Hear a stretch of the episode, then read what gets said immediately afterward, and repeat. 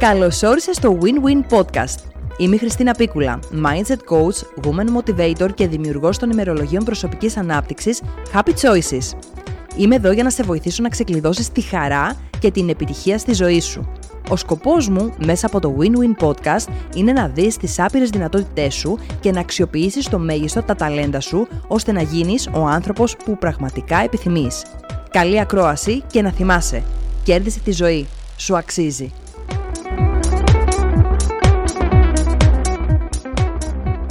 Καλώς ήλθες σε ένα ακόμα επεισόδιο του Win-Win Podcast. Είμαι η Χριστίνα Πίκουλα και σήμερα δέχομαι ερωτήσεις από τα κορίτσια του VPG Studio σχετικά με τις σχέσεις. Ποια είναι τα red flags και τα green flags σε ένα πρώτο ραντεβού; Τέλεια. Για μένα το πιο σημαντικό πράγμα που χρειάζεται κάποιος ή κάποια να εστιάσει στο πρώτο ραντεβού είναι να μην ενδιαφέρεται καθόλου να κάνει ο ίδιος καλή εντύπωση. Τις περισσότερες φορές όταν βγαίνουμε πρώτο ραντεβού έχουμε ένα άγχος, μια αναστάτωση, να αρέσουμε στην άλλη πλευρά. Με αποτέλεσμα να μην κατανοούμε, να μην ακούμε καταρχάς ξεκάθαρα τι μας λέει η άλλη πλευρά και να εστιάζουμε περισσότερο στο να σκεφτούμε τι είναι αυτό που θέλουμε να πούμε για να εντυπωσιάσουμε. Άρα ένα tip σημαντικό από τη δική μου την πλευρά τουλάχιστον είναι να εστιάσεις στο τι σου λέει και στο πώς συμπεριφέρεται ο άλλος. Να δεις πίσω από τα λόγια του, να δεις όχι μόνο πώς συμπεριφέρεται σε σένα, να παρατηρήσεις για παράδειγμα πώς συμπεριφέρεται στο σερβιτόρο ή στη σερβιτόρα που εξυπηρετεί το δικό σας το τραπέζι. Να δεις λίγο τη στάση του σώματος. Είναι ανοιχτός ή είναι κάπως έτσι με τα χέρια μπροστά από το στήθος, ε, έχει αμηχανία, μιλάει άνετα για τον εαυτό του, θέλει να μάθει ποιος και ποια πραγματικά είσαι. Αυτά για μένα είναι τα πιο σημαντικά πράγματα που χρειάζεται να εστιάσουμε στο πρώτο ραντεβού. Αλλάζουν οι άνθρωποι. Οι άνθρωποι αλλάζουν υπό προϋποθέσεις αλλάζουν μόνο όταν οι ίδιοι αποφασίσουν ότι θέλουν να αλλάξουν, ότι θέλουν ένα άλλο μέλλον, ένα διαφορετικό εαυτό και χρειάζεται να μπουν σε μια σειρά δράσεων για να φέρουν το επιθυμητό αποτέλεσμα. Οι άνθρωποι όμως δεν αλλάζουν επειδή εμείς θα τους πούμε «άλλαξε». Πόσο ρόλο παίζει η εξωτερική εμφάνιση; Κακά τα ψέματα. Η πρώτη εντύπωση την οποία έχουμε από κάποιον άλλον άνθρωπο είναι η πρώτη εικόνα την οποία λαμβάνουμε. Έτσι, πρώτα βλέπουμε και μετά βγάζουμε συμπεράσματα. Έτσι συμβαίνει. Το θέμα είναι, και το έξυπνο θα έλεγα είναι, να μην μείνουμε μόνο στα, σε αυτό που βλέπουμε, αλλά και σε όλη την ενέργεια την οποία φέρει αυτός ο άνθρωπος και να μπούμε σε μια διαδικασία να γνωρίσουμε ποιος πραγματικά είναι. Άρα στις σχέσεις δεν μετράει μόνο η εξωτερική εμφάνιση, αλλά παίζει ρόλο όλη αυτή η ενέργεια την οποία βγάζει κάποιος άνθρωπος και το πόσο εγώ αλληλεπιδρώ με αυτόν. Ο έρωτας έχει ημερομηνία λήξης. Και ναι και όχι. Μπορώ να πω ότι σύμφωνα από την εμπειρία μου αλλά και από αυτά που έχω διαβάσει, ο έρωτας, αυτό το, το πολύ πολύ έντονο συνέστημα, διαρκεί περίπου από έξι μήνες μέχρι δύο χρόνια maximum. Από εκεί και πέρα είναι αυτό το λεγόμενο honeymoon effect που το συγκεκριμένο διαρκεί έξι μήνες. Είναι αυτή η φάση που είσαι στα συνεφάκια, που όλα είναι πάρα πολύ ωραία και αυτή είναι η βασική περίοδος στην οποία εκεί χτίζει το ζευγάρι τις γέφυρες, βάζει επί της ουσίας όλα αυτά τα οποία θέλει να λαμβάνει στο μέλλον. Πέφτουν τα θεμέλια της σχέσης στο πρώτο εξάμεινο. Αν λοιπόν εγώ το πρώτο εξάμεινο μένω εντελώς επιφανειακά, είναι θέμα χρόνου αυτή η σχέση να οδηγηθεί σε ένα τέλος ή σε ένα τέλμα. Βλέπουμε πάρα πολλά ζευγάρια τα οποία χωρίζουν για παράδειγμα στα 50 τους, στα 40 τους. Είναι η περίοδος εκείνη που έχουν ρίξει όλο τους το ενδιαφέρον, είχαν ρίξει όλο τους το ενδιαφέρον στην ε, εκπαίδευση και στο μεγάλωμα των παιδιών. Όταν λοιπόν τα παιδιά φεύγουν από το σπίτι, ξαφνικά μένουν δύο άνθρωποι άγνωστοι μεταξύ τους και δεν έχουν τίποτα κοινό πια να μοιραστούν. Άρα αυτό που χρειάζεται να συμβεί είναι και τα δύο μέλη να έχουν συμφωνήσει ότι μαζί θα σπείρουν όλα αυτά που χρειάζεται για να δημιουργήσουν μια εκπληκτική συντροφική σχέση που θα έχει διάρκεια στο χρόνο. Λένε πολλοί άνθρωποι ότι μετά τα 40-42 σταματούν να ερωτεύονται και τους ενδιαφέρει μόνο να βρουν έναν άνθρωπο και να έχουν έτσι μια μια ήρεμη σχέση. Ισχύει αυτό. Υπάρχει μια ηλικία που σταματάμε να ερωτευόμαστε. Όχι. Δεν υπάρχει καμία ηλικία όπου ο έρωτας να είναι ένα απροσπέλαστο συνέστημα, για παράδειγμα. Θεωρώ ότι σε κάθε ηλικία οι άνθρωποι μπορούν να ερωτευτούν, γι' αυτό βλέπουμε, αν δείτε στο δρόμο, υπάρχουν πάρα πολλά ζευγάρια, τα οποία είναι υπέργυρα και βλέπετε ότι ο κύριος ανοίγει την πόρτα στην κυρία, την κρατάει από το χέρι και περνάνε μαζί το πεζοδρόμιο. Αυτό γιατί συμβαίνει; Γιατί είναι πολύ ανοιχτοί στο να δεχτούν το συνέστημά τους. Σε αυτό όμως που αναφέρεις είναι μια περιοριστική πεποίθηση που λέει ότι αν εγώ δεν τα έχω καταφέρει μέχρι τα 40 μου, μετά είναι πολύ δύσκολο να συμβεί έως ακατόρθωτο. Όσο λοιπόν εγώ κρατάω αυτή την περιοριστική πεποίθηση στο μυαλό μου, πραγματικά θα παραμένει ακατόρθωτο το να ερωτευτώ και να δημιουργήσω κατ' επέκταση μια ερωτική συντροφική σχέση. Πράγμα λοιπόν που σημαίνει ότι χρειάζεται να δουλέψω τις περιοριστικές μου πεπιθήσεις. Ισχύει αυτό που λένε ότι άλλον ερωτευόμαστε και άλλον παντρευόμαστε; Ισχύει.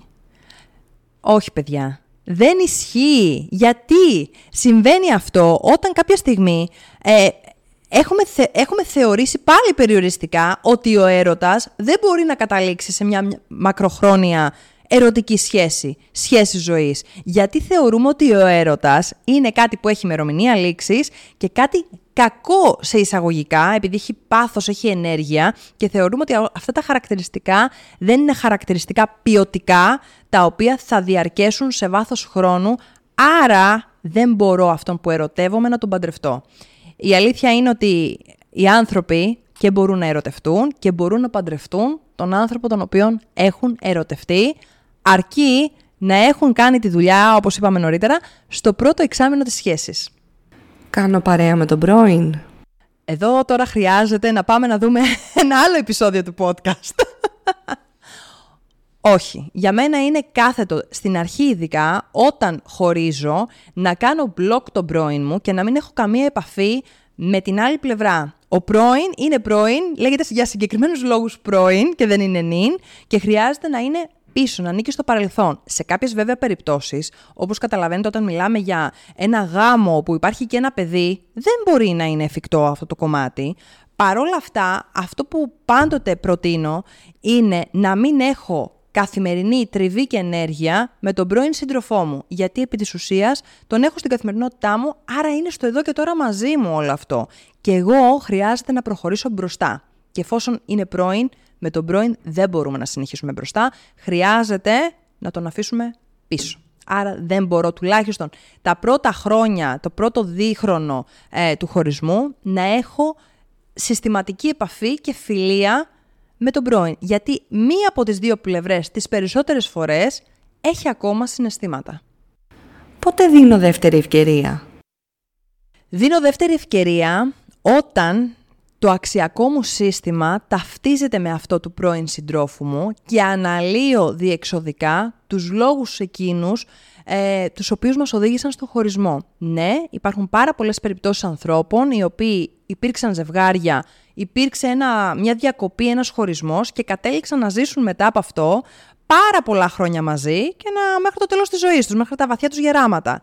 Το πιο βασικό όμως είναι όταν επιστρέφω στον πρώην και δίνω τη δεύτερη ευκαιρία να είναι εντελώς συνειδητή αυτή η απόφαση και από τις δύο πλευρές, ότι αυτός ο άνθρωπος έχει τα ποιοτικά χαρακτηριστικά τα οποία είναι σημαντικά για εμένα και δεν επιστρέφω στον πρώην επειδή δεν βρήκα τίποτα καλύτερο εκεί έξω. Πώς αντιδρούμε σε μια απιστία; Λοιπόν, η απιστία είναι ένα πολύ σημαντικό ζήτημα και είναι ένα πολύ challenging κομμάτι στις ερωτικές σχέσεις. Το θέμα είναι όταν εγώ... Καταρχάς δεν πιστεύω ότι όλοι οι άνθρωποι μπορούν να συγχωρήσουν την ίδια στιγμή την απιστία.